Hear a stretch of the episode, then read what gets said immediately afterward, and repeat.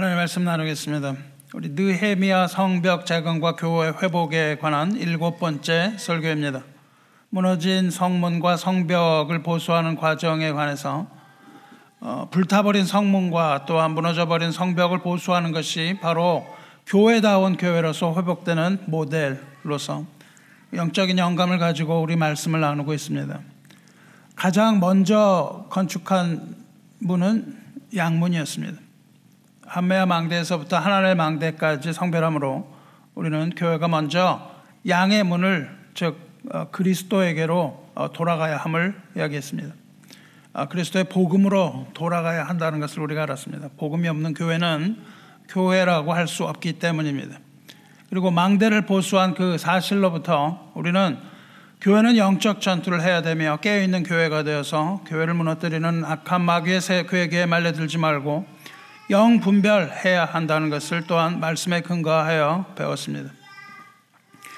먼저 양문을 보수한 후에 거기에 이어서 건축한 것은 어문이었습니다. 양문 다음은 어문이었어요. 어문은 무엇이었습니까? 사람을 낳는 어부, 즉 복음을 나눠주는 교회의 본질인 것을 우리가 또한 어, 밝혔습니다. 선교와 전도를 잃어버린 교회 역시 교회라고 부를 수 없는 참담한 모습을 하고 있기 때문입니다. 복음을 손에 들고 하나님의 자녀를 생산하지 못하는 교회는 그리스도의 순결한 교회 신부가 아니라 한낱 음녀에 불과하기 때문에 교회는 반드시 어문을 보수해야 됩니다. 우리들끼리 모여서 먹고 마시는 우리들 교회가 돼서는 안 됩니다. 우리들 교회가 아니라 누구든지 어, 들어올 수 있는 교회, 사람을 낚는 교회, 복음을 전하는 교회, 소외된 사람을 돌보고 복음으로 씨를 심는 그러한 교회가 되기를 주님의 이름으로 축원합니다. 양문이 어, 뭐냐 하면은 예수 그리스도라고 말했습니다. 나는 양의 문이라고 말씀하셨어요. 근데 사람을 낚는 어부의 주인 또한 예수 그리스도이시므로 어문을 중수했다. 어문을 고쳤다는 것은 양문을 고쳤다는 것과 동일한 의미입니다. 예수 그리스도에게로 돌아가야 함을 의미합니다. 다만 그 역할과 사명에 있어서 차이를 보일 뿐이지 이 모든 어, 문을 보수하는 모든 것들이 다 예수 그리스도에게로 돌아가야 한다는 것을 절실하게 말하고 있는 겁니다. 그렇다면 그 다음 문은 어, 옛문이었는데 옛문은 어떤 의미였습니까? 옛문은 어, 그 다음 문 옛문은 첫사랑 잃어버린 그런 교회가 첫사랑을 회복해야 함 그것을 말하지 않았어요? 사랑을 잃어버린 교회 역시 무늬만 교회일 뿐 참된 교회라고 할 수 없습니다. 사랑으로 돌아가야 함 이것 역시 사랑의 근원이신 예수 그리스도에게로 돌아가야 하는 것을 말해요. 그러니까 이 모든 분이 보수된다 함은 어, 교회의 주인이신 예수 그리스도에게로 모든 영광과 모든 것들을 다 돌려야 한다는 것을 의미합니다. 우리 교회가 그리스도를 잃어버리지 말고 교회의 주인이며 교회 머리이신 예수 그리스도에게로 돌아가게 되기를 주님의 이름으로 축원합니다. 그리고 이제 오늘 읽은 13절로 어, 넘어가요. 그러면은 네 번째로 고친 문이 나옵니다. 양문, 어문, 옛문을 고친 후에 뭐를 어, 고칩니까? 네 번째로 중수한 문이 The Valley Gate, 골짜기 문입니다. 골짜기 문을 중수해요. 옛문을 중수한 뒤에는 한운과 산호와의 주민이 협력하여 골짜기 문을 중수했다. 그렇게 되어 있죠. 오늘은 골짜기 문에 대하여 묵상한 후에 골짜기 문, 골짜기 문이 회복된다는 것은 도대체 무엇을 의미하는지 하나의 말씀으로 살펴보겠습니다. 우리 인생의 여정은요, 어, 골짜기와 산으로 점철되어 있습니다. 우리가 인생의 길을 걸어갈 때 골짜기를 걸어가기도 하고 산으로 올라가기도 하는 것이죠. 또한 평평한 길을 걸어가기도 합니다. 어, 전도서가 이러한 인생을 잘 말해주고 있습니다. 우리가 골짜기를 걸어갈 때가 있고 산을 올라갈 때가 있고 평평한 길을 걸어갈 때가 있어요.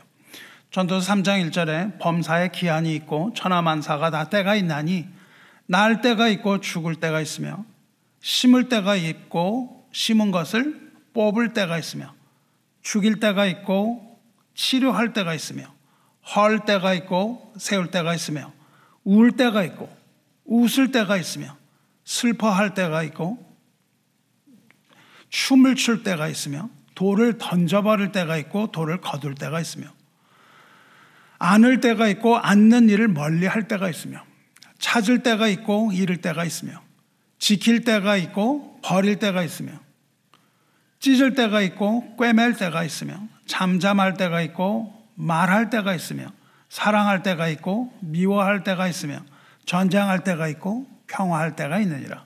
일하는 자가 그의 수고로 말미암아 무슨 이익이 있으랴. 이 모든 것들이 다 헛되다고 얘기를 합니다. 즉 인생에는 어, 우뚝 솟은 산의 정상에 오를 때도 있고 또한 계곡을 지나갈 때도 있다는 거죠.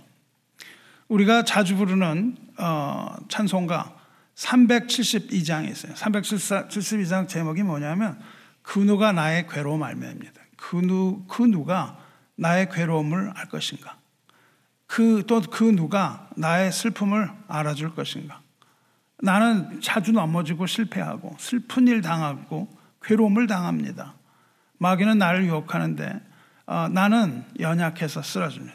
오 주여 나 승리하게 하여 주옵소서 이렇게 어, 부르죠. 이 찬송 한번 잠깐 우리가 부르겠습니다. 찬송가 한번 보여주, 보여주십시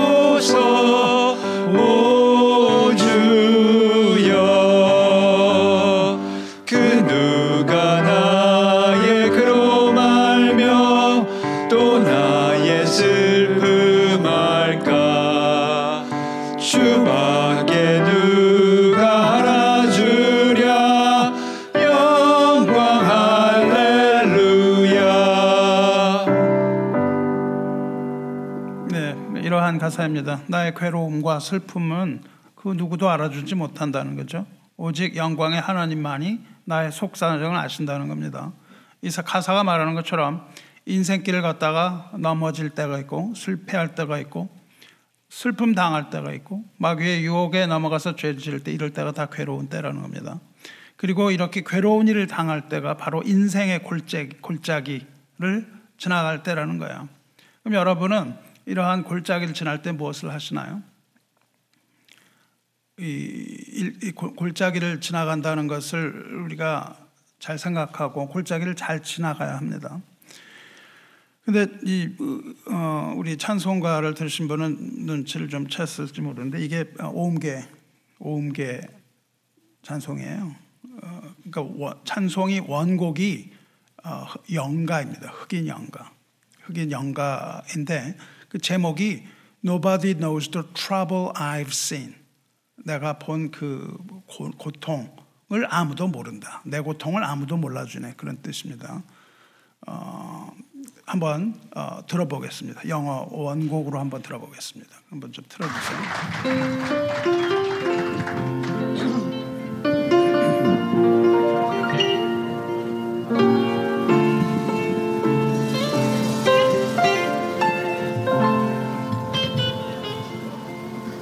Sometimes I'm up, sometimes I'm down. Oh, yes, Lord.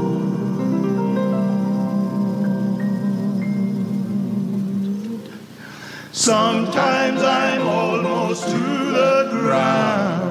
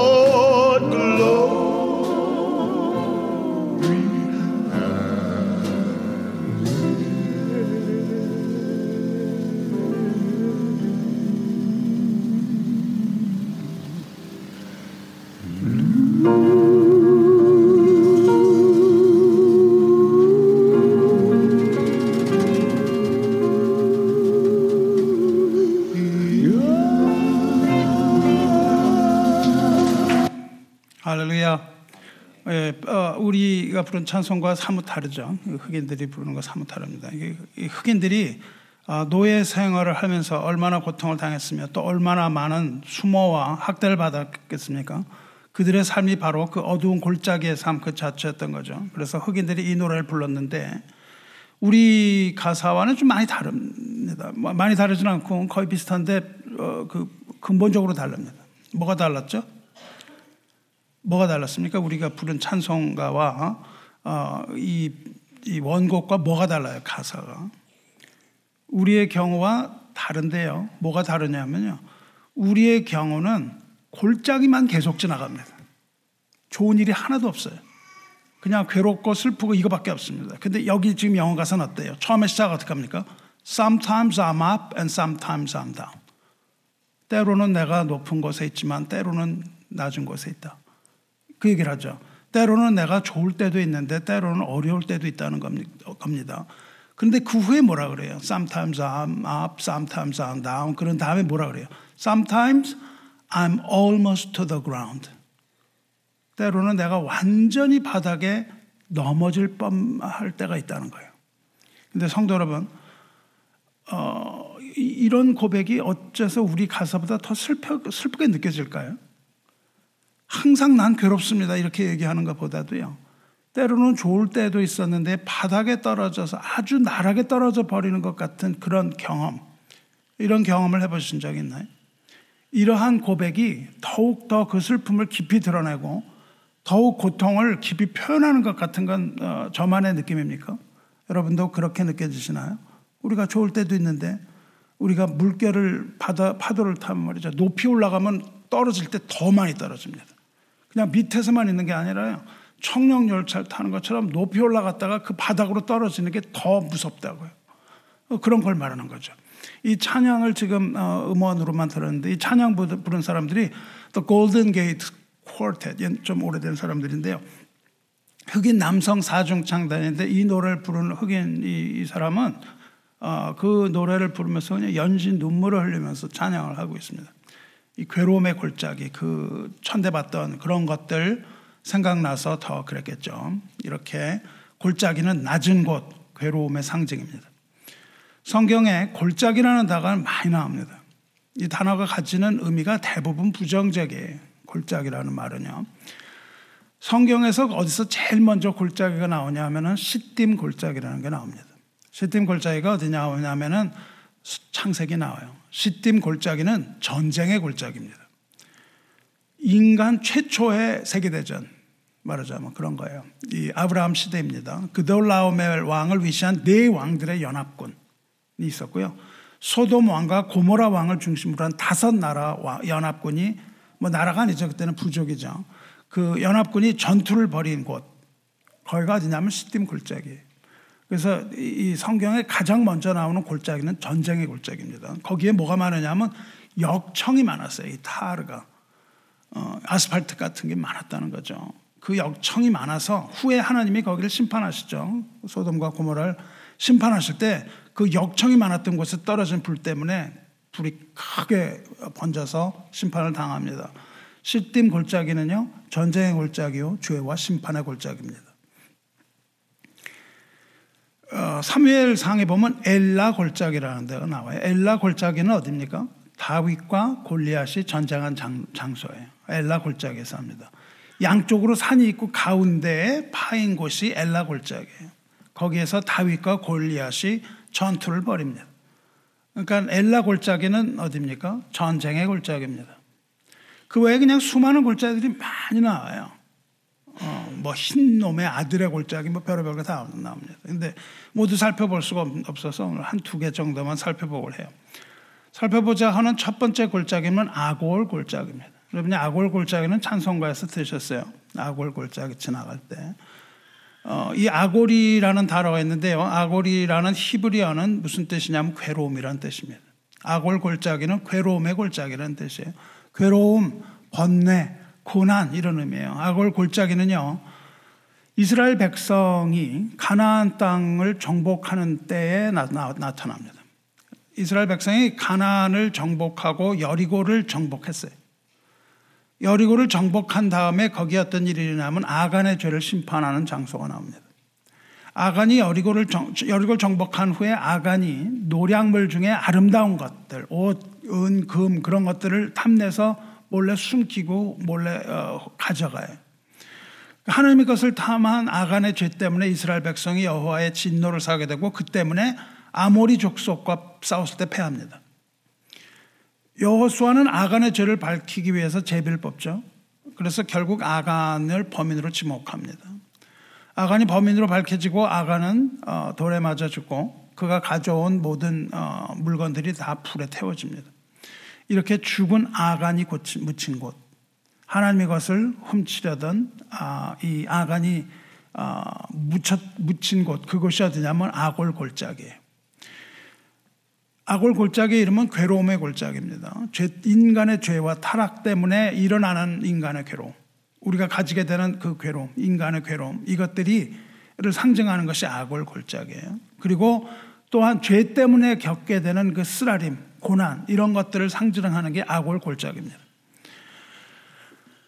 그 우리가 어, 찬송가 323장에 나오거든요. 부름받아 나선 이 몸. 그런 찬송가를 부릅니다. 거기에 뭐라고 하냐면 알골 아골 골짝 어, 빈들에도 복음 들고 가오리다 그렇게 제목이 나오죠. 그리고 또 뭐라 그러냐면 소돔 같은 거리에도 사랑 안고 찾아가서 그렇게 기억하실 겁니다. 뭐가 나오냐면 아골이 나오고 소돔이 나와요. 아골도 골짜기요, 소돔 여기도 골짜기입니다. 어떤 의미예요? 아골 골짝을 간다는 건 뭐예요? 죄와 고통이 가득한 죄의 골짜기에 내가 가겠다. 그겁니다. 뭘, 뭘 들고 가요? 복음 들고 가서 죄의 골짜기에 가서 내가 복음을 전하겠습니다.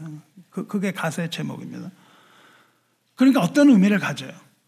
복음이 전해지면 그 죄의 골짜기, 악골 골짜기에 희망이 있다는 이야기를 하고 있는 거예요. 그 죄의 골짜기에 내가 복음을 들고 가서 복음을 전하겠습니다. 그겁니다. 이 악골 골짜기가 어, 그 어, 죄의 골짜기입니다.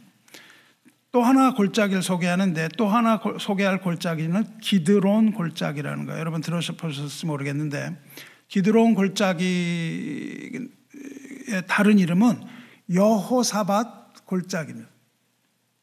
기드론 골짜기는 무슨 골짜기냐면요. 죽음의 골짜기. 그리고 눈물의 골짜기입니다. 다윗 왕이 어, 다윗 왕이 그 아들 압살롬의 반란을 피해서 도망가죠. 압살롬이 반란합니다. 반란을 일으킵니다. 아버지를 죽이려고 그러죠. 그때 도망칩니다. 그럴 때가 있었는데 그 사건은 죄의 뿌리가 얼마나 깊은지를 우리에게 보여줘요. 아, 그토록 사랑했던 아들, 가장 사랑했던 아들 압살롬이 아버지를 배반하고 아버지께 반란을 어, 일으켰을 뿐만 아니라 그 아들이 아버지를 죽이려고 했던 그 일이 있습니다. 아들이 아버지를 죽이려고 했던 그 어, 일을 보면서 아버지로서 이 아픈 마음으로 도주했던 곳, 지나갔던 곳이 눈물의 골짜기입니다. 기드론 골짜기. 이 어디 나오냐 하면은 사무엘 하에 나와요. 15장 23절에 있습니다. 이렇게 기록되어 있습니다. 그러니까 다윗이 이제 도망을 가요. 도망을 갑니다. 그래서 도망을 가지 않으면 우리가 죽는다. 그렇게 하고서는 도망을 가요. 그때 다윗을 따라가던 사람이 사람들이 함께 도하를 합니다. 그 아골 골짜기 밑에 샘이 물, 건널 물이 있는데 그걸 지나가요. 그러면서 뭐라고 그러냐면 거기서는 기드론 골짜기라고 한 거라고 시내라고 부릅니다. 그래서 여러분이 기드론 시내 그러면 그 골짜기를 말하는 것을 아십시오. 온 땅 사람이 큰 소리로 울며 모든 백성이 앞서 건너가매. 그러니까 다윗 왕이요. 백성들이 울고 있어요. 울고 있는데 백성들 먼저 도와를 시키는 거예요. 그리고 왕도 기드론 시내를 건너가니 건너간 모든 백성이 광야길로 행하니라. 이, 이거를 해가지고 광야로 이제 도망을 가는 겁니다. 나중에 다윗은 시를 짓습니다. 시편 84편에 이런 시를 짓죠. 주께 힘을 얻고 그 마음에 시론의 대로가 있는 자는 복이 있나이다. 그들이 눈물 골짜기로 지나갈 때 그곳에 많은 샘이 있을 것이며 이른 비가 복을 채워주나이다. 그들은 힘을 얻고 더더 나아가 시온에서 하나님 앞에 각기 나타나리다. 그래요. 이것이 어, 이 눈물 골짜기가 어딘지를 잘 몰라요. 어, 이게 기드론 골짜기인지는 뭐 증명이 된 게 없습니다. 신학자들도 설왕설래해요. 근데 아마도 많은 백성이 눈물을 흘리며 건너간 이 시드론 골짜기가 여기가 아닐까 저는 개인적으로 추측해 봅니다.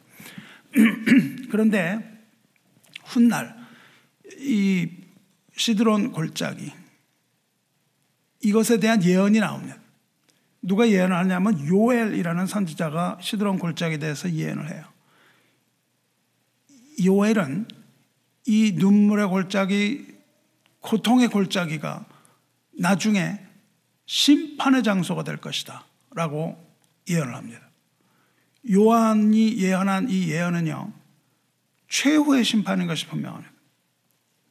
요엘을 통해서 하나님께서 이렇게 선포하신다고요. 너희는 모든 민족에게 이렇게 널리 선포할지어다. 너희는 전쟁을 준비하고 용사를 격려하고 병사로 다 가까이 나와서 올라오게 합니다. 모두 다 모이라는 겁니다. 하나님께서 세상 모든 민족이 다 모이라고 얘기를 하세요. 심판을 선언합니다. 모든 민족에게 전쟁을 준비하고 용사를 격려하고 다 모이라. 그렇게 말씀하십니다. 여기서 너희, 그 모든 민족은 뭐냐 하면 하나님을 대적하는 세력입니다. 하나님은 대적하는 세력 모두 다 모이라고 얘기를 하세요. 하나님을 떠난 자들을 말합니다. 그들은 너희는 그들에게 너희는 보습을 쳐서 칼을 만들지어다. 낫을 쳐서 창을 만들지어다. 약한 자도 이르기를 나는 강하다 할지어다. 보습은 쟁기를 말합니다. 그러니까 여를 대적하는 사람들이 자기 생업, 흙을 갈아서 농사를 짓는 보습, 생업을 다 포기하고 전쟁을 준비하라는 거예요. 대적하는 무리요 모두 다 전쟁을 준비하라. 낫을 녹여서 창을 만들어 이것은 무엇을 말합니까? 악의 세력이 생업까지 중단하고 모여서 전쟁 준비하게 될 것을 말합니다. 이 명령문으로 나오는데 그건 역설적인 것을 말하죠. 그들이 그렇게 모여서 모든 세력이 다 모여서 하나님을 대적할 것이다 이겁니다. 그리고 11절 보시면 뭐라 그러냐면요. 사면의 민족들아 너희는 속히 와서 모일지어다. 다 모이라 그래요. 그럴 때 요엘이 기도합니다. 여호와여 주의 용사들로 그리로 내려오게 없어서 그럽니다. 모든 민족이 마지막 전쟁을 위해서 다 모여들어요. 그런데 요엘은 뭘 기도하냐면요. 거기에 주의 용사들이 올 수 있도록 기도하는 거예요. 주의 용사들은 뭡니까? 마지막 심판의 날에 주님께서 하늘로부터 불꽃과 같이 나타나실 그때 데리고 올 능력의 천사들 말하죠. 하늘의 천사들과 천군을 말합니다. 모든 대적이 다 모이는데요. 하나님의 천군이 거기에 올 수 있도록 기도한다고. 그런데 이런 일이 일어납니다. 민족들은 일어나서 여호사박 골짜기로 올라올지어다. 이 여호사박 골짜기, 이 골짜기에 다 올라온다는 거예요. 내가 거기에 앉아서 사면의 민족들을 다 심판하리로다. 그런다고요. 전부 모였을 때에 하나님의 심판하셨어요. 그들이 모두 모이게 된 골짜기 이름이 여호사박 골짜기입니다. 이것이 바로 기드론 골짜기의 또 다른 이름이에요. 여호사밧이라는 말은 여호와께서 심판하신다 그 뜻입니다. 그래서 여호와께서 심판하시는 골짜기 여호사밧 골짜기입니다. 여호사밧 골짜기가 바로 모든 민족을 심판하게 될 심판의 골짜기고 거기가 기드론 골짜기예요. 그래서 이들이 모이긴 모였는데요. 이렇게 됩니다. 너희는 낫을 쓰라 곡식이 이것도다 와서 밟을지어다 포도주 틀이 가득히 차고 포도주 독이 넘치니 그들의 악이 크미로다. 수많은 대적하는 무리들이 하나님을 대적하기 위해 모였습니다. 근데 거기 전쟁이 일어나는 게 아니에요. 그들은 전쟁을 하려고 모였는데요. 전쟁이 일어나는 게 아니라 거기에서 일어나는 일은 추수입니다. 추수예요. 이 추수는 무슨 추수입니까? 하나님의 추수, 즉 마지막 심판입니다. 하나님을 대적하여 모였는데요. 전쟁을 해보는 것이 아니라 거기서 심판을 당하는 겁니다. 포도주 틀을 밟는 게 나와요. 즉 피가 튀는 하나님의 심판이 그 자리에서 일어납니다. 그들의 악 때문에 하나님께서는 심판의 용사를 부르시고 그 용사들로 하여금 이들을 심판하시는 겁니다. 그래놓고 요일은 요, 요엘은 이렇게 한탄합니다. 사람이 많으며 심판의 골짜기에 사람이 많으며 좀 아까 여호사밧 골짜기라고 그러고 여기서는 심판의 골짜기 그렇게 말해요. 이 기드론 골짜기에 사람이 많이 모였다는 겁니다. 사람이 많으며 심판의 골짜기에 사람이 많으며 심판의 골짜기에 여호와의 날이 가까움이로다. 이렇게 얘기합니다. 사람이 많으며 사람이 많으며 심판받을 자가 얼마나 많은지 두 번이나 반복해서 그 많은 사람들이 심판받을 것을 강조하고 있지 않습니까? 데살로니가 후서 1장에 따르면 이들이 누군가가 나옵니다. 이 심판은 하나님을 모르는 자들과 주 예수의 복음에 복종하지 않는 자들이라고 분명한 그들에게 내리는 형벌이라고 분명히 말합니다. 이런 자들은 주의 얼굴과 그의 힘의 영광을 떠나 영원한 멸망의 형벌을 받으리로다. 이렇게 데살로니카서에서 경고하고 있습니다. 이 심판은요, 불경건한 자들과 복음을 대적하는 자들을 향한 심판이며 결국 수를 셀 수도 없는 수많은 사람들이 여호사박 골짜기에서 심판의 자리에 서게 될 것이 자명합니다. 구원받는 자가 아주 적을 것이라고 하는 두려운 말씀이에요. 이런 이유로 유대인들은요, 이 골짜기를 어, 시체 매장지로 썼습니다. 요엘 3장 15절에 해와 달이 캄캄하며 별들이 그 빛을 거두다. 이것이 바로 마지막 주의 날에 일어날 현상입니다. 이처럼 골짜기는 무엇을 의미합니까? 인간에게 있어서 고통을 주는 것이에요. 급기야 심판에 이르는 죽음의 골짜기를 말합니다. 하지만 하나님께서 하나님의 자녀들에게 이 괴로움의 골짜기를 허락하세요. 이 골짜기는 누가 만들었습니까? 이 골짜기도 하나님께서 만드신 것이기 때문입니다. 악인에게는 죽음의 골짜기요, 심판의 골짜기입니다. 그런데 하나님의 자녀에게 있어서는 그것이 죽음의 골짜기가 아니라 하나님을 만나는 장소가 되는 놀라움이 있습니다. 이것이 죽음의 골짜기예요. 그렇죠? 심판의 골짜기. 근데 그 심판의 골짜기가 바로 하나님께서 그 자녀들, 하나님의 백성들을 만나시는 장소라는 놀라움이 있습니다. 하나님께서는 이 죽음의 골짜기를 사용하셔서 그 자녀를 인도하세요. 그게 어디에 나옵니까? 시편 23편이 바로 그것입니다. 내가 사망의 음침한 골짜기로 다닐지라도 해를 두려워하지 않을 것은 주께서 나와 함께 하심이라. 주의 지팡이와 막대기가 나를 안위하시나이다. 이렇게 얘기하죠. 거기 어딜 다닙니까? 죽음의 골짜기를 다녀요. 사망의 음침한 골짜기를 다닙니다. 그런데 혼자 다니는 것이 아니라 하나님의 백성은 어때요? 하나님이 죽기, 나와 함께 하심이라. 거기에서 하나님을 만나는 겁니다. 다윗이 이렇게 아름다운 고백을 하지 않아요? 비록 사망의 음침한 골짜기로 내려간다 하더라도 거기에서 함께 하시는 하나님을 만나는 거예요. 그 하나님은 지팡이로 때리시고 막대기로 몰아서 우리를 사망의 음침한 골짜기가 아니라 어디로 인도하세요? 푸른 풀밭으로 푸른 초장으로 인도하시고 우리를 거기에서 어, 푸른 초장에 누이실 뿐만 아니라 물가로 데려가서 어떻게 하십니까? 쉬게 하신다는 거예요. 이것이 다윗이 죽음의 골짜기에 대하여 고백한 내용입니다. 우리가 이것을 알아야 돼요. 고통의 골짜기는 죄의 타락으로 인해서 인간이 고통받는 모습 보여줍니다. 인간은 어쩔 수 없이 인생길 가는 동안에 이러한 골짜기를 지나지 않을 수가 없어요. 질병이나 사고로 고통받는 사람은 괴로움의 골짜기를 갖고 있는 거죠. 때로는 죽음의 문턱까지도 갑니다. 하지만 이러한 고난을 통해서 인간은 하나님 앞에 더 가까이 다가갑니다. 그리고 영적으로 성장할 수 있습니다. 경제적인 어려움이나 직장을 잃어버린 어려움 겪는 사람이 있습니다. 괴로움과 고통의 골짜기, 눈물 골짜기를 지난다고 할 수 있어요. 너무 괴로워서 눈물이 나기도 합니다. 이러한 어려움은 인간이 살아가는 과정에서 자연스럽게 겪게 되는 고통과 고난입니다.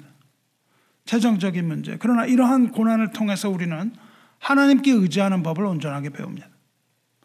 훈련을 시키세요. 재물이 아니라 하나님을 섬기게 하는 훈련을 시키십니다. 그리고 그리스도 안에서 진정한 소망과 기쁨을 찾아가게 만드시는 거예요. 인도하십니다. 또 어떤 경우는 사랑하는 사랑이 죽어, 죽을 경우에 그 죽음으로 슬픔 겪는 사 람도 있습니다.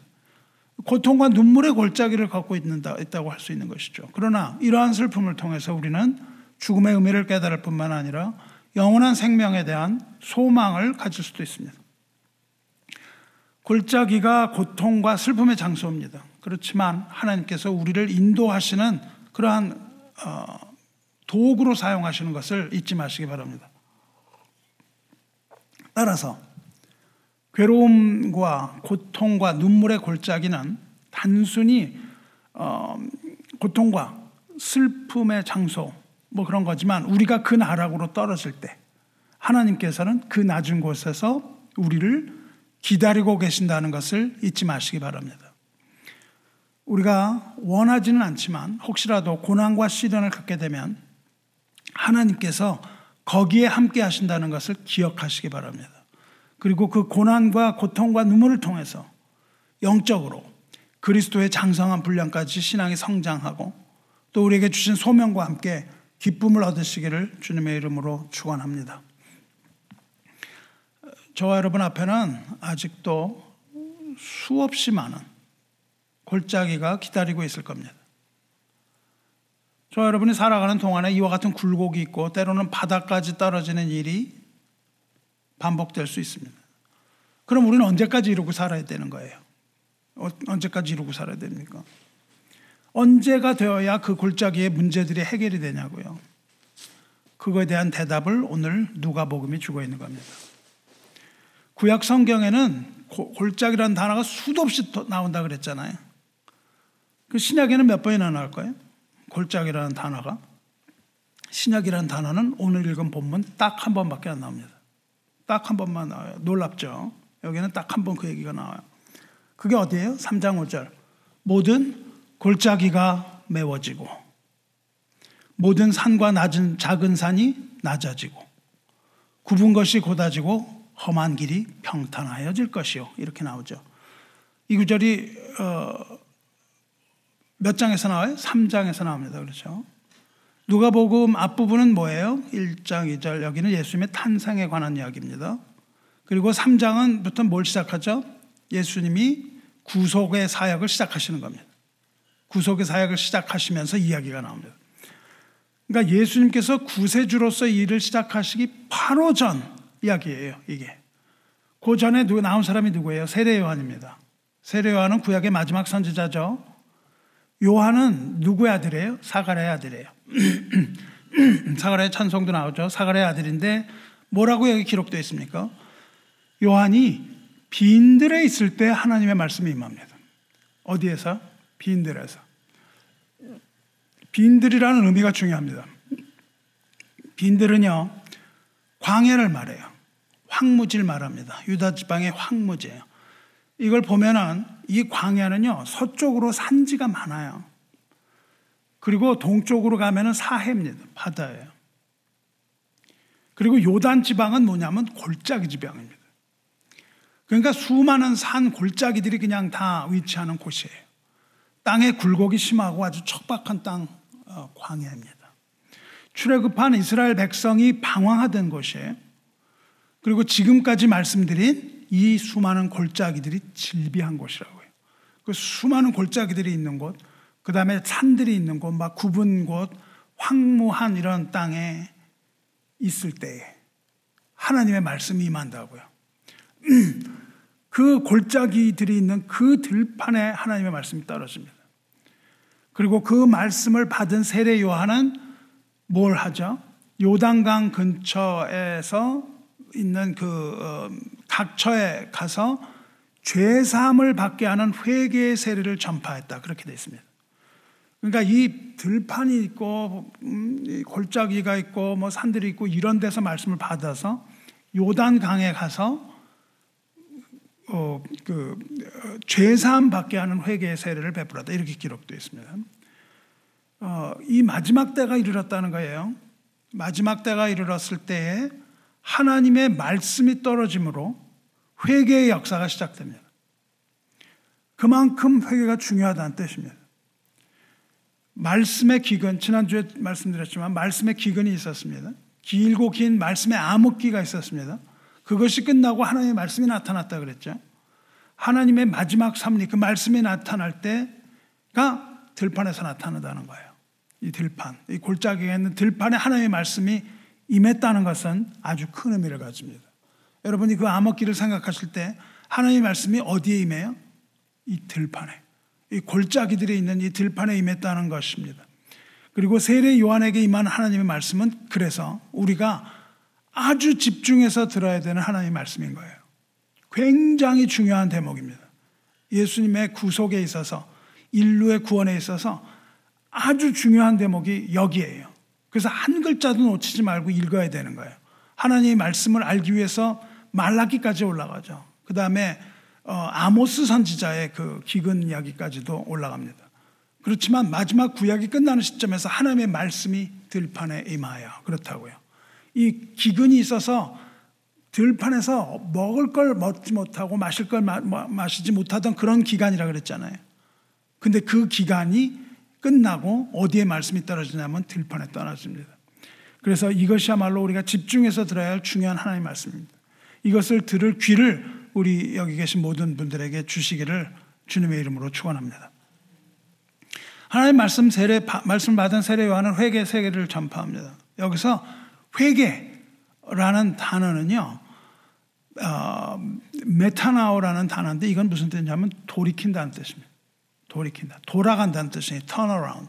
즉 마음을 돌려서 아버지께로 돌아가는 거예요. 그래서 구약의 마지막 말씀이 끊어지기 바로 전에 그 말씀을 하신다고요. 하나님의 말씀이 끊어지기 전에 말라기 선지자를 통해서 하나님께서 이렇게 말씀하십니다. 말라기 제일 마지막에 4장 5절 6절. 보라 여호와의 크고 두려운 날이 이르기 전에 내가 선지자 엘리야를 너에게 보내리니 그가 아버지의 마음을 자녀에게 돌이키게 하고 자녀들의 마음을 그들의 아버지에게 돌이키려 하리라. 돌이키지 아니하면 두렵건대 내가 와서 저주로 그 땅을 칠까 하노라 하시니라. 점을 찍고 구약이 끝나요. 그리고 말씀이 끊어지고 어디에 말씀이 떨어져요? 들판에 떨어집니다. 여호와의 크고 두려운 날, 즉 요헬이 예언한 그 심판의 골짜기예요. 이것이 아까 요헬에서 그렇게 예언하죠. 요한이 말한 그 심판의 골짜기 엘리사바 골짜기에서 이루어질 마지막 추수가 이루어지기 전에 하나님께서 선지자를 보내실 텐데 그가 엘리야라는 겁니다. 그리고 보내심을 받은 선지자 엘리야가 할 일은 뭐예요? 아버지의 마음을 자녀에게로 돌이키게 하는 것. 그리고 자녀들의 마음을 아버지께로 돌이키게 하는 것. 터닝 어라운드라고요. 이게 엘리야가 할 일입니다. 여기서 돌이킨다는 말의 의미가 바로 세례 요한이 말하던 회개의 세례라고요. 그러니까 말락이 마지막 끊어지고 마지막이 끊어지면서 그대로 시기적으로는 끊어졌던 것 같지만 하나님의 입장에서는 뭐예요? 계속된 거죠. 거기에 그 말씀이 세례 요한에게 엘리야를 통하여 엘리야였던 세례 요한을 통하여 그대로 이어지는 말씀입니다. 그러니까 보내시겠다던 엘리야가 누구예요? 세례 요한입니다. 그거는 예수님께서 하신 말씀이에요. 보내겠다 하던 엘리야가 세례 요한이라는 것이 예수님 말씀하신 바 있습니다. 그러나 만일 돌이키지 아니하면 심판을 면하지 못한다고 말씀을 하시는 거예요. 이 말씀을 마지막으로 구약이 모두 마치고 말씀이 끊어지는 암흑기 혹은 준비기가 시작됩니다. 다시 말하면 암흑기가 끝나는 그날 회개의 세례가 시작된다고요. 자녀의 마음을 아버지께 돌리는 선지자 역할입니다. 회개 세례는 뭐, 무엇을 의미합니까? 하나님의 심판이 임박했다는 선포입니다. 예수께서 말씀하시는 것처럼 뭐라고 말씀하셨어요? 너희도 회개하지 않으면 이와 같이 망하리라. 그렇게 말씀하십니다. 그 말씀이 시작되는 순간이에요. 세례 요한의 출현은 이미 이사야 선지자가 예언한 바가 있고 그 예언의 성취가 된 것이 바로 세례 요한을 통해서입니다. 그래서 사절을 보시면요. 뭐라고 나옵니까? 선지자 이사야의 책에 쓴 바. 광야에서 외치는 자의 소리가 있어 이르되 너희는 주의 길을 준비하라 그의 오실 길을 곱게 하라. 세례 요한은 왜 이 땅에 왔어요? 오실 메시아 즉 주의 길을 예비하기 위하여 이 땅에 출연하셨습니다. 그리고 그가 해야 할 일은 뭡니까? 주님이 오시는 길을 예비하는 것 그리고 오실 길을 곧게 하는 거예요. 하나님께서는 세례 요한을 통하여 말씀하신 그 회개의 세례를 통해서 하나님의 백성을 준비시키고 메시아를 영접할 준비가 되도록 촉구하시는 겁니다. 이사야 선지자는 이렇게 말하죠. 여호와의 손이 짧아 구원하지 못하심도 아니요 귀가 둔하여 듣지 못하심도 아니라 오직 너희 죄악이 너희와 너희 하나님 사이를 갈라놓았고 너희 죄가 그의 얼굴을 가리어서 너희에게 듣지 않으시게 함이라. 이렇게 외쳤습니다.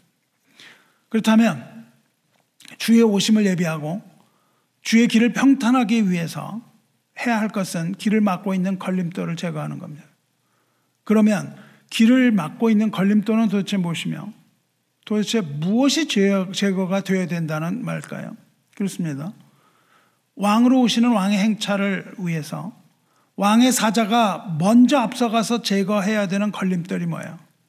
그것은 이사야 선지자가 말, 말씀하신 바 바로 하나님과 우리 사이를 가로막고 있는 죄 이거를 제거해야 된다는 거예요. 죄가 제거돼야 된다는 겁니다. 세례요한은 그리스도의 오심을 예비하기 위하여 사람들의 마음을 돌이켜 회개하게 하고 주님을 맞이할 수 있는 준비를 시켜야 합니다. 세례 요한이 죄를 제거하진 못해요. 그는 주님께서 하실 일입니다. 그러나 그 준비를 시키는 겁니다. 그리고 마침내 주님이 오시면 어떤 일이 일어날 거예요. 그리고 마침내 주님이 오시면 일어날 일이 바로 오늘 읽은 5절이라고요. 모든 골짜기가 메워지는 겁니다. 모든 산과 작은 산이 낮아지고 굽은 것이 고다지고 험한 길이 평탄하여질 것이요. 주님이 오시면 어떻게 돼요? 모든 골짜기가 메워지는 겁니다. 주님이 다시 오시면 인생의 모든 골짜기가 메워지는 거예요. 인생의 모든 문제가 다 해결되는 겁니다. 우리가 지금 겪고 있는 고통의 문제가 다 해결될 것이며, 질병의 문제도 해결될 것이며, 재정으로 인해서 겪는 고통도 해결될 것이며, 또한 사랑하는 사람의 죽음 때문에 흘리는 눈물의 문제도 다 해결된다는 겁니다. 이것이 바로 요한계시록의 말씀이 아닙니까? 계시록 21장 1절 4절 말씀. 또 내가 새 하늘과 새 땅을 보니 처음 하늘과 처음 땅이 없어졌고 바다도 다시 있지 않더라. 또 내가 봄에 거룩한 성 새 예루살렘이 하나님께로부터 하늘에서 내려오니 그 준비한 것이 신부가 남편을 위하여 단장한 것 같더라. 내가 들으니 보좌에서 큰 음성이 나서 이르되 보라 하나님의 장막이 사람들과 함께 있음에 하나님이 그들과 함께 계시리니 그들은 하나님의 백성이 되고 하나님은 친히 그들과 함께 계셔서 모든 눈물을 그 눈에서 닦아주시니 다시는 사망이 없고 애통하는 것이나 곡하는 것이나 아픈 것이 다시 있지 아니하리니 처음 것들이 다 지나갔음이라. 이 말씀하시죠. 할렐루야. 주님이 오시는 그날 새하늘과 새 땅이 하늘로부터 내려오는 그날은 하나님이 우리와 함께 하셔서 모든 눈물을 우리 눈에서 닦아주실 것이므로 죽음의 골짜기가 메워지고 다시는 사망이 없고 눈물의 골짜기가 메워지는 것이고 눈물의 골짜기가 메워지기 때문에 다시는 고통하는 것이 애통하는 것이 없고 곡하는 것이나 아픈 것이 없다는 겁니다. 이게 바로 어, 이 골짜기에 대한 우리의 환상입니다. 이것을 우리가 보는 거예요. 다 메워지는 그 골짜기. 그런데 골짜기만 메워지는 게 아니라 모든 산과 작은 산 다 낮아질 것이고 험한 길은 평탄해질 것이다. 또 굽은 것은 곱게 될 것이다 말씀하세요. 인간의 죄 때문에 생겼던 모든 문제가 다 해결된다는 겁니다. 하나님을 대적하던 인간의 교만이 다 낮아질 것이고 마귀의 교만이 사라질 것이고 삐뚤어진 마음과 굳은 마음 또한 주님께서 곱게 패실 것이라는 거예요. 정의와 공의가 살아날 것이고 이 악으로 꽝꽝 막혀 있던 그 험한 길도 평탄하게 될 것이다. 인간이 가진 그 죄와 교만과 거짓과 불의와 불신과 이런 것들이 다 사라져 버릴 것이다. 이것이 바로 구원의 주님이 오시면 생기는 일이라는 겁니다. 그렇다면 여기에서 우리가 주의해서 들었다면 주님의 오실 길이 어떻게 준비되었는가를 여러분이 아셔야 되는 거죠. 어떻습니까? 이렇게 골짜기가 메워지기 위하여 무엇이 필요했죠? 그 주님의 길은 그 왕의 길은요 회개의 세례를 통해서 준비되었다는 겁니다. 요한은 이어서 세례 받으러 나온 무리를 향해서 회개를 촉구해요. 7절에 독사의 자식들아 누가 너희에게 일러 장차 올 진노를 피하라 하더냐 그러므로 회개에 합당한 열매를 맺고 속으로 아브라함이 우리 조상이라 말하지 말라 내가 너희에게 이르노니 하나님이 능히 이 돌들로도 아브라함 자손이 되게 하리라 하시리라 이미 도끼가 나무 뿌리에 놓였으니 좋은 열매 맺지 아니하는 나무마다 찍혀 불에 던져지리라 여기서 마태복음에 있는 평행 구절 보면 여기서 독사의 자식이라 불림 받은 사람들이 누구냐면 바리새인들과 사두개인들이에요. 여러분 이걸 잘 생각해 보시면 여기서 독사의 자식들이 세를 받으러 나왔습니까 안 나왔습니까? 나온 사람들이거든요. 안 나온 사람들 모든 불특정 다수에게 한 게 아니고요. 세례 받으러 나온 사람들에게 하신 말씀, 그 세례 요한이 한 말입니다. 그런데 어떻게 돼요? 이 사람들은 세례를 받으러 나오긴 나왔는데 구원을 받습니까? 못 받습니까? 구원 받지 못합니다. 세례는 받으러 나와요. 회개의 세례를 받으러 나옵니다. 구원을 받지 못해요. 독사가 누굽니까? 독사는 사탄을 말합니다. 근데 독사의 자식들이라고 불러요. 그거는 뭡니까? 사탄에게 속한 자예요. 즉 하나님의 백성에 속하지 않고 메시아를 대적하는 자입니다. 이들은 세례를 받으러 나오긴 나왔어도 진신된 회개를 하지 못합니다. 그래서 요한은 그렇게 부르는 거예요. 구원받지 못할 사람입니다. 세례를 받으러 나온다는 사실에 주목해야 됩니다. 다시 말하면 무슨 말이에요? 이들이 형식적으로 율법을 따랐다는 거예요. 율법을 따랐다는 겁니다. 그런데 실상은 그렇지 않았다는 거죠. 실상은 세상을 따르는 세속적인 인간이라는 겁니다. 그러므로 진정으로 회개할 수 없었던 자들입니다. 그럼에도 불구하고 이들은 세를 받으러 꾸역꾸역 나왔습니다. 그래서 요한이 이렇게 말합니다. 누가 너희에게 일러 장차올 진노를 피하라 하더냐? 이들이 왜 세를 받으러 나왔어요? 장차올 진노, 즉 하나님의 심판을 피하기 위하여 나왔다는 거예요. 이 세를 받으면 하나님의 심판을 피할 수 있다고 생각을 해서 나오는 거예요. 그런데 세로가 그 세례가 소용이 있었습니까? 없었습니까? 없다는 겁니다. 그렇게 나오는 세례를 받으러 나온 것은 아무 소용이 없다는 거예요. 즉 세례를 받으러 나왔던 사람들의 마음에 동기에 문제가 있던 겁니다.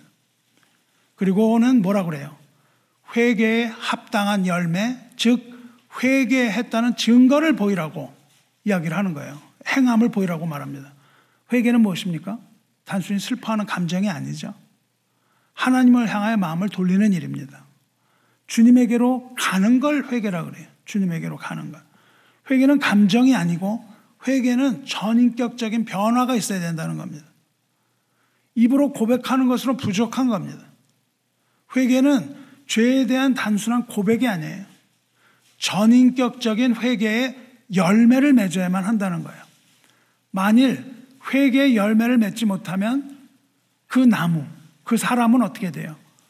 그 회개의 열매를 맺지 못하는 자는 어떻게 된다고 얘기합니까? 찍혀서 불에 던졌을 것이라 말합니다. 그런데 이미 나무를 찍을 그 도끼가 이미 나무 뿌리에 놓였다는 거예요. 뭐냐, 무슨 말입니까? 나무를 찍을 만반의 준비가 끝났다는 겁니다. 심판의 준비가 끝났으면 급박성이에요. 사랑하는 성도 여러분, 이제 이 설교가 어떻게 시작됐습니까? 골짜기 문을 보수하는 걸로 시작했어요. 그렇죠? 한참 얘기를 많이 했습니다. 그러면 골짜기 문을 보수하는 것과 골짜기가 메워진다는 것은 어떤 의미가 있을까요? 그렇습니다. 그리스도께서 오실 때 모든 골짜기가 다 메워져요. 다시 말하면 우리가 그리스도를 전심으로 영접하고 그리스도께서 우리 교회에 오시면 그것은 골짜기 문이 중수되는 것을 의미합니다. 골짜기 문이 회복되는 거예요. 그러면 그리스도께서 오시기 전에 무엇이 준비되어야 된다는 겁니까? 무엇인가요? 네. 그리스도께서 오시게 하기 위하여 우리에게 필요한 것은 세례 요한을 통하여 말씀하신 회개의 세례입니다. 회개가 아니고서는 그리스도를 맞을 준비가 되지 않은 거죠. 우리가 아무리, 입을, 아무리 입으로 외쳐도 소용이 없답니다. 주여 주여 외쳐도 소용이 없고 주여 오시옵소서 외쳐도 소용이 없습니다. 회개의 열매를 맺어야 하는 거예요. 회개의 열매를 맺을 때 바로 그리스도께서 오시는 것이고 그것이 바로 이 골짜기 문이 메워지는 것을 말합니다. 그것이 우리 교회가 필요로 하는 것이에요. 사랑하는 성도 여러분. 이런 의미에서 골짜기 문을 보수한다는 것은 곧 저와 여러분, 이 우리 교회에 있어서 골짜기 문이 보수된다는 걸 뭘 말하는 겁니까? 우리가 회개하고 그리스도를 영접하는 일이 아니겠어요? 그리스도를 영접해야 됩니다. 성도 여러분, 교회와 성도를 볼 때 과연 우리가 회개하고 거듭난 성도인지 의심이 들 때가 많다고 고백하지 않을 수가 없습니다. 과연 우리가 회개한 사람들인가? 그 열매는 어디 있나? 회개의 열매가 도대체 어디 있나? 바리새인들과 사두개인들은 세대를 받으러 나왔습니다. 그런데 그들은 진실된 회개를 하지 않았어요. 그들은 형식적으로 율법 지켰습니다. 그러나 마음은 세속화된 사람이에요. 바리새인들과 세리들이 사두개인들이 세례를 받으러 나왔다는 게 어떤 의미예요? 현대에서 교회 나온다는 거예요. 여러분이 교회 나오는 겁니다. 왜 나와요? 장차올 진노를 피하기 위하여 나오신다면 소망이 없습니다. 장차올 진노를 피하기 위하여 나오면 뭐라고 말씀을 하세요? 세례 요한이 우리에게 독사의 자식들아 누가 너희를 가리켜 장차올 진노를 피하게 하려 하더냐 이렇게 말씀하시는 겁니다. 저 여러분 어때요? 어떻습니까? 우리는 세례 받으러 나온 사람들 아니에요? 교회 나온 사람들 아니에요? 왜 나와요? 그 유익을 위해서 나옵니까? 세례를 받으러 나왔다는 건 무슨 말이에요? 교회 출석한다는 뜻이에요. 교인이라는 뜻입니다. 그럼 교회는 출석을 하는데 과연 혈회의 열매를 맺었습니까? 세례를 받는 이유가 뭐예요? 어떤 동기에서 교회 출석합니까? 장차올 진노를 피하기 위하여 출석하는 것은 회개의 열매를 맺지 못합니다. 바리새인들과 사두개인들처럼 우리도 잘못된 동기로 교회에 나오는 겁니다. 잘못된 거예요. 그들이 형식적인 율법주의자였던 것처럼 회개하지 않은 사람들은 어떤 예배를 드립니까? 형식적인 예배를 드립니다. 아주 형식적인 예배를 드려요. 회개하지 않은 사람은 겉으로 예배를 드리는 것 같은데 그것은 회개 없는 사람들의 집회에 불과합니다. 이들과 같이 세속적 욕심으로 우리가 무언가 얻어보려고 교회에 다닌다면 그 잘못된 교회입니다. 우리 교회가 진정한 하나님의 교회로 보수되기 위하여 양문과 어문과 옛문을 거쳐서 뭐가 중수가 돼야 돼요? 골짜기 문이 중수돼야 돼요. 옛문, 즉 처음 사랑을 회복해야 됩니다. 이 옛문을 고치기 위해서 골짜기 문이 반드시 닫혀야 합니다. 어떻게 해요? 왜냐하면 이것은 연결이 되어 있기 때문에. 그 첫사랑으로 돌아가야 되는 겁니다. 왜 연결이, 무엇으로 연결이 되어 있습니까? 모든 문이 예수 그리스도로 연결이 되어 있다고요. 그 모든 것은 다 그리스도를 나타냅니다. 다시 말하면 골짜기 문이 닫히는 것 역시 우리가 그리스도 예수를 영접하고 그리스도 안에 들어가야 되는 것을 말합니다. 사랑하는 성도 여러분, 세상의 교회를 볼 때 또 우리가 많은 교회 목사들을 볼 때 과연 회심한 사람이 하는 설교인가 의심이 될 때가 많습니다. 회심의 설교가 없습니다. 무엇을 설교하죠? 교회가 이렇게 해야 된다. 여러분이 교회를 예, 이렇게 열심히 일해야 된다. 뭐 이런 거. 이 세상에서는 어떻게 살아가야 한다. 이런 설교로 가득합니다. 정말 한 번, 1년에 한 번의 설교도 그런 것이 없는 이것이 과연 올바른 교회의 모습인가? 회심의 역사가 그렇게 없는가? 의심이 듭니다. 회심한 사람이 적다는 생각을 금치 않을 수가 없습니다. 그렇다면 우리는 무엇을 하고 있는 것인가? 질문해 보아야 합니다. 그래서 여러분을 회심의 자리로 초대합니다. 여러분 손에 가슴을 얹고 회심. 회심은 여러분이 할 수 있는 게 아니죠. 우리 마음을 하나님께로 돌려달라고 기도하시기 바랍니다. 회심이라는 단어는 뭡니까? 돌아갈 회, 마음심.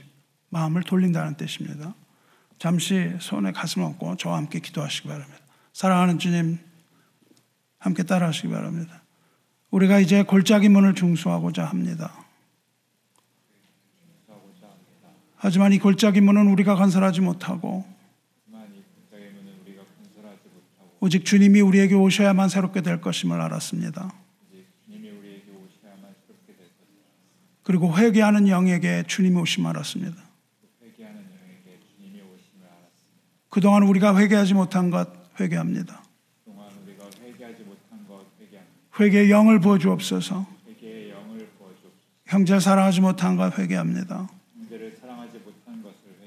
주님을 섬기지 않고 형식적 종교 생활한 것 회개합니다. 세상의 눈을 두고 주님의 거룩 이루지 못한 것 회개합니다.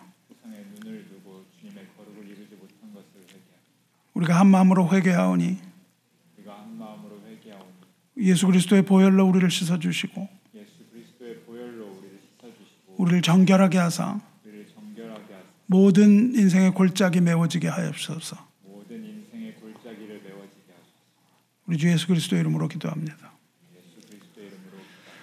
예, 주 안에 사랑하는 성도 여러분, 아까 말씀드린 두 가지 그 두 골짜기로 다시 장에 들었습니다. 두 골짜가 뭐였어요? 하나는 아골 골짜기였죠. 아골 골짜기는 어떤 곳이었습니까? 죄와 타락으로 인해 고통받는 골짜기였습니다. 절망의 골짜기입니다. 그런데 주님이 오시면 그 골짜기 메워진다 그랬죠. 그러나 하나님께서는 말씀을 예언하시고 이루십니다. 그 말씀이 예언이 되어 있습니다. 누가 그 예언을 맡았냐면 호세아 선지자가 예언을 맡았습니다. 그러므로 보라, 내가 그를 타일러 거친 들로 가서 데리고 가서 말로 위로하고 거기서 비로소 그의 포도원을 그에게 주고 아골 골짜기로 소망의 문을 삼아 주리니 그렇게 말씀하세요. 그가 거기서 응대하기를 어렸을 때와 애굽 땅에서 올라오던 날과 같이 하리라. 아골 골짜기가 뭐로 변해요? 소망의 문으로 변하게 할 거라고 말씀을 하십니다. 어디로 데려가셨어요? 거친들. 골짜기가 많은 광야로 데려가십니다. 그런데 거기에서 있는 그 아골 골짜기를 소망의 문으로 삼아준다고 하셨어요. 여러분, 지금 우리가 고통과 눈물과 고난의 골짜기 지납니까? 이걸 해결하기 위해 우리가 필요한 것이 뭐예요? 주님의 능력입니다. 주님의 은혜고 주님의 자비입니다. 하지만 우리에게 필요한 것은 무엇입니까? 회개의 세례입니다. 회개입니다. 여러분, 뭘 잘못한 게 없는데 맨날 회개하라 그러냐고요? 정말 회개가 필요한 사람입니다. 내가 필요한 회개할 일이 없는데 무슨 회개를 해? 여러분, 회개의 열매는요. 회심의 증거입니다. 증거를 보여야 되는 거예요. 증거가 없는데 뭐, 왜 내가 뭘 잘못했냐고 한다면 정말 회개가 필요한 사람입니다. 우리가 본 또 하나의 골짜기 뭐였습니까? 기드론 골짜기였죠. 기드론 골짜기의 또 다른 이름이 뭐였다고요? 그렇습니다. 여호와께서 심판하신다. 여호사박 골짜기였잖아요. 어떤 곳이었어요? 다윗이 압살롬을 피해서 건넜던 눈물의 골짜기죠. 요엘의 심판이 예언된 예언에 예언된 그 심판의 골짜기거든요. 이 골짜기가 어디 나옵니까? 이 골짜기가 골짜기 누가 건넜어요? 다윗이 건넜습니다. 근데 이게 어디에 나오냐면요. 신약에서 이 골짜기라고 안 나오는데 그거를 뭐라고 부른다 그랬죠? 기드론 골짜기라고 안 그러고 시내라고 부른다 그랬습니다. 그래서 여러분이 기드론 시내를 찾아보시면 되는데요. 그게 어디 나오냐면 요한복음 18장에 나옵니다. 예수께서 이 말씀을 하시고 제자들과 함께 기드론 시내 건너편에 나가시니 그곳에 동산이 있는데 제자들과 함께 들어가시니라. 예수님이 기드론 시내를 건너가세요. 그래가지고 어딜 가냐면 동산을 가십니다. 기드론 시내가 뭐냐면 기드론 골짜기예요. 예수께서 기드론 골짜기를 건너서 건너편으로 가세요. 베다니를 가시기 위해서 예수님께서 이 길을 건너가십니다. 예수님이요 십자가에 달리시기 전에 제자들과 마지막 만찬을 나누시죠. 마지막 만찬 만찬 나누고 가신 곳이 어디예요? 겟세만의 동산입니다. 겟세만. 그리고 거기서 뭘 하시냐면 감남산이라는 곳에서 기도를 하십니다. 그때 감남산으로 가실 때 어디를 건너가세요? 기드론 골짜기를 건너가신다고요. 기드론 골짜기를 건너가시는데 누굴 데려가시냐면 예수를 배반한 가룟 유다를 함께 데려가십니다. 데리고 제자들과 함께 이 기드론 시내를 건너서 어, 감남산에 들어가세요. 근데 그걸보다 한참 전에 어떤 일이 있었어요. 다윗이 백성들을 데리고 기드론 골짜기를 건너간다고요. 눈물의 골짜기를 건너가요. 백성들과 다 울면서 건넜던 그 골짜기가 기드론 골짜기잖아요. 다윗이 그 부분을 읽으시면 다윗이 기드론 골짜기를 건너가서 어디를 가느냐 하면 감남산을 갑니다. 그러니까 다윗이 갔던 그 길을 그대로 따라갔어요. 예수님이. 그 눈물의 골짜기를 예수님이 그대로 따라가십니다. 다윗이 압살롬에게 쫓겨서 건너던 그 골짜기 시내 동일한 통선으로 예수님이 밟아서 걸어가신다고요. 뭘 위해서요? 왜 건너가셨습니까? 그 골짜기를 함께 건너, 건너다 제자 가룟 유다를 데리고 가신다고요. 가룟 유다를 데리고 십자가에 고난받고 죽으시기 위하여 그 눈물의 골짜기를 그대로 다시 건너가십니다. 아브라함은요, 멜기세덱을 만나요. 아브라함이 멜기세덱을 어디서 만나죠? 기드론 골짜기에서 만납니다. 그 장소가 바로 아브라함이 멜기세덱 제사장을 만나요. 멜기세덱이 누굽니까? 지극히 높으신 하나님의 제사장. 멜기세덱을 누가 만나냐 하면 아브라함이 만나요. 그는 모세가 율법을 만들기 훨씬 전이에요. 제사장의 율법 만들기 훨씬 전. 그때 제사장 멜기세덱이 아브라함에게 뭘 가져 나옵니까? 떡과 포도주를 가져 나온다고요.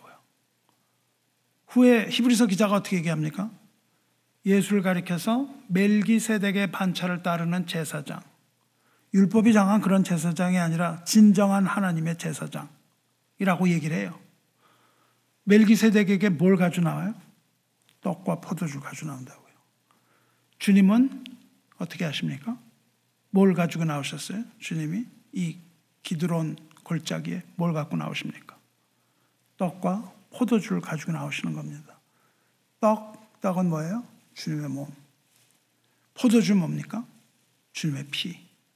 즉, 제사장이신 주님이 가지신 그 떡을 먹고 주님의 피, 제사장이 가지신 그 주시는 잔을 먹는 자는 에게 일어나는 것은 모든 골짜기가 메워지는 거라고요.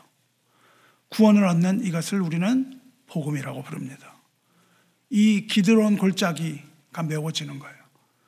아브라함이 멜기세덱 제사장을 만나서 떡과 포도주를 먹었던 성찬. 이것이 예수님 그 성찬을 하시고 기드론 골짜기에 들어가서 거기에서 동일하게 우리들을 위하여 떡과 포도주를 가지고 제사장으로 나오신 겁니다. 이것이 놀라운 비밀이죠. 아브라함이 이삭을 드리라고 드리려고 했던 장소 어디예요? 모리아 산입니다. 모리아 산으로 가기 위해서 아브라함은 어디를 갔을까요? 멜기세덱과 예배를 드리죠. 그리고 어디로 갑니까? 기드론 골짜기를 지나서 모리아 산을 갑니다. 예수님이 가셨던 곳도 기드론 골짜기를 지나서 모리아 산으로 가시는 거예요. 이 모습은 우리로 하여금 기드론 골짜기를 지나서 골고다에 오르시는 그 인생의 그 밑바닥을 예수님이 직접 거기를 걸어가시는 겁니다. 우리 인생의 그 괴로움을 다 당하시는 거예요. 우리의 모든 고통을 다 짊어지고 가시는 겁니다. 그렇게 해서 그 곳을 그대로 걸어가요. 예수님의 육신으로. 그 모든 것을 다 걸어가서 감람산을 걸쳐서 골고다 언덕에 올라서 거기서 이삭이 죽었던 그 모습으로 죽는 겁니다.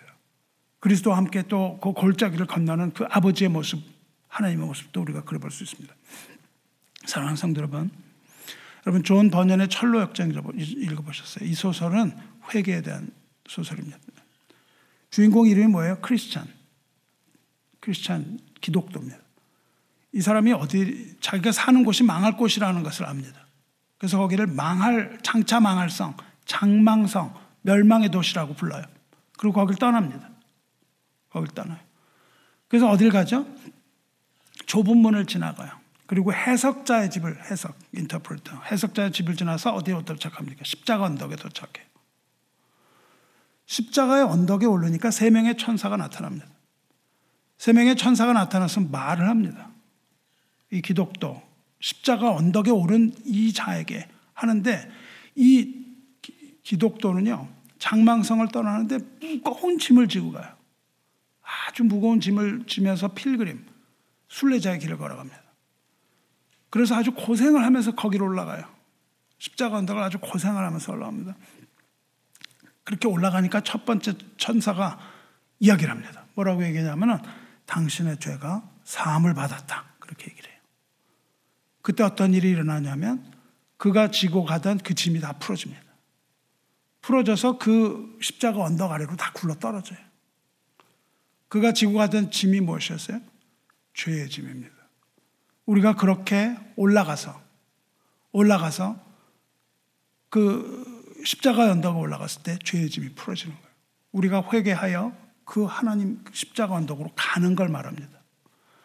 장차 망할 성을 떠나서 좁은 길을 걷고 좁은 문을 지난 다음에 해석자가 설명해 주는 말씀을 듣고 십자가 언덕에 올라가.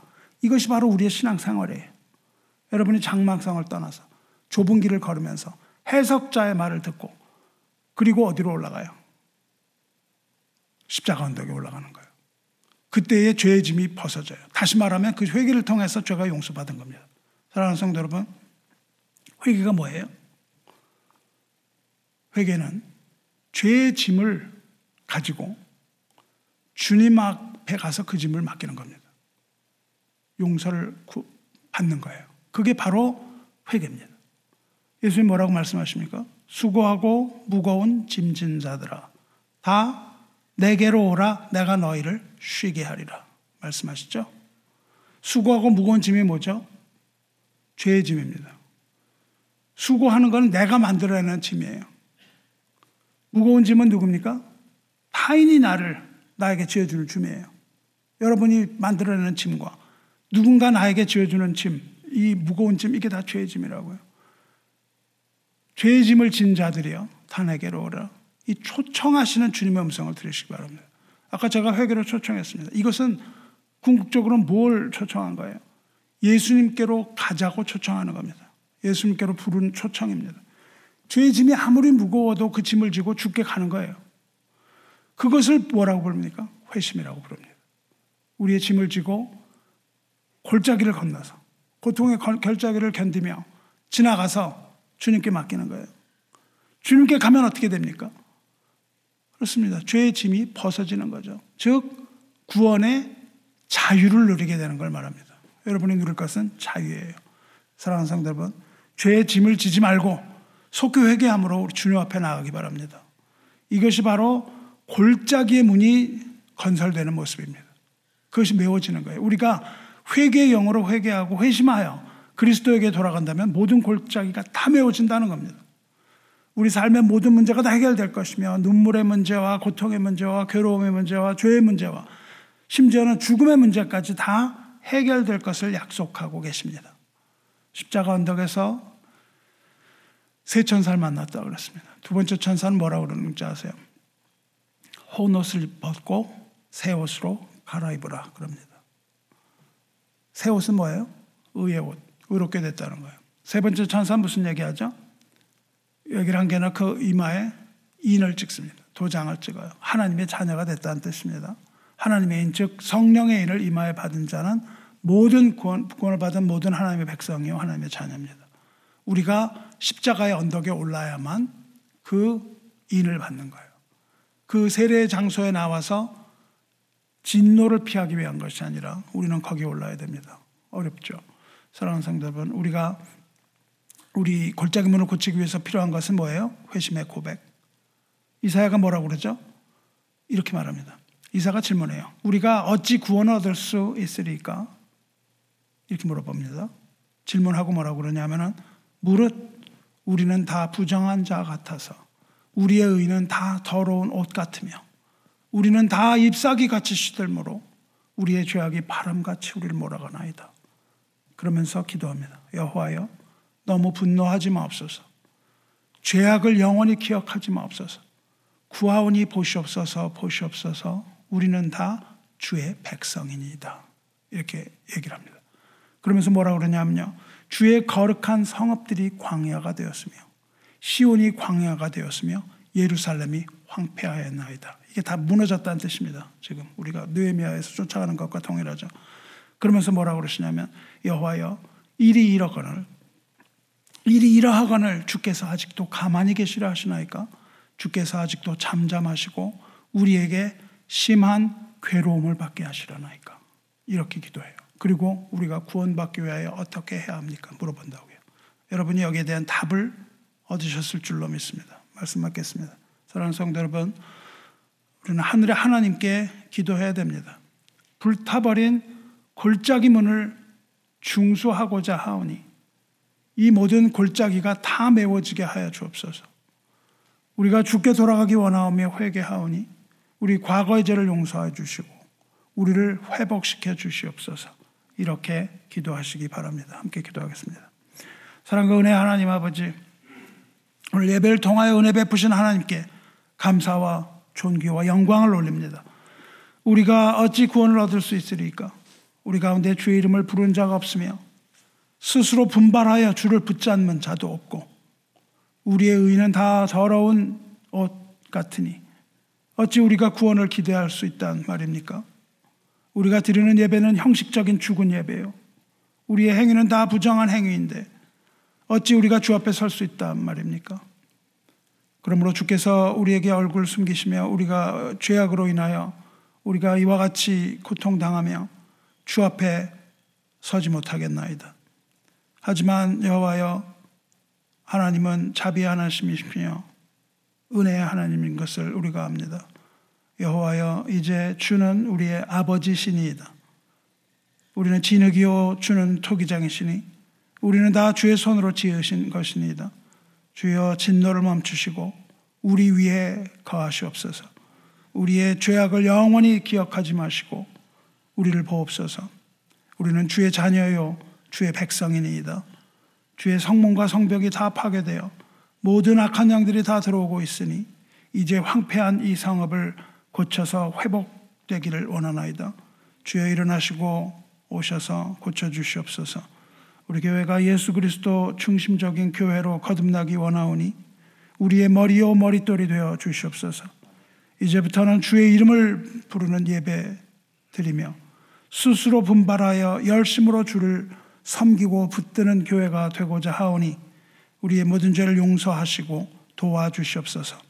기드론 골짜기 시내를 친히 건너서 감람산으로 가신 후 골고다 언덕에 오르며 오름으로 모든 골짜기가 다 메워지게 하신 사랑의 주 우리 주 예수 그리스도의 거룩하신 이름으로 기도드리옵나이다. 아멘.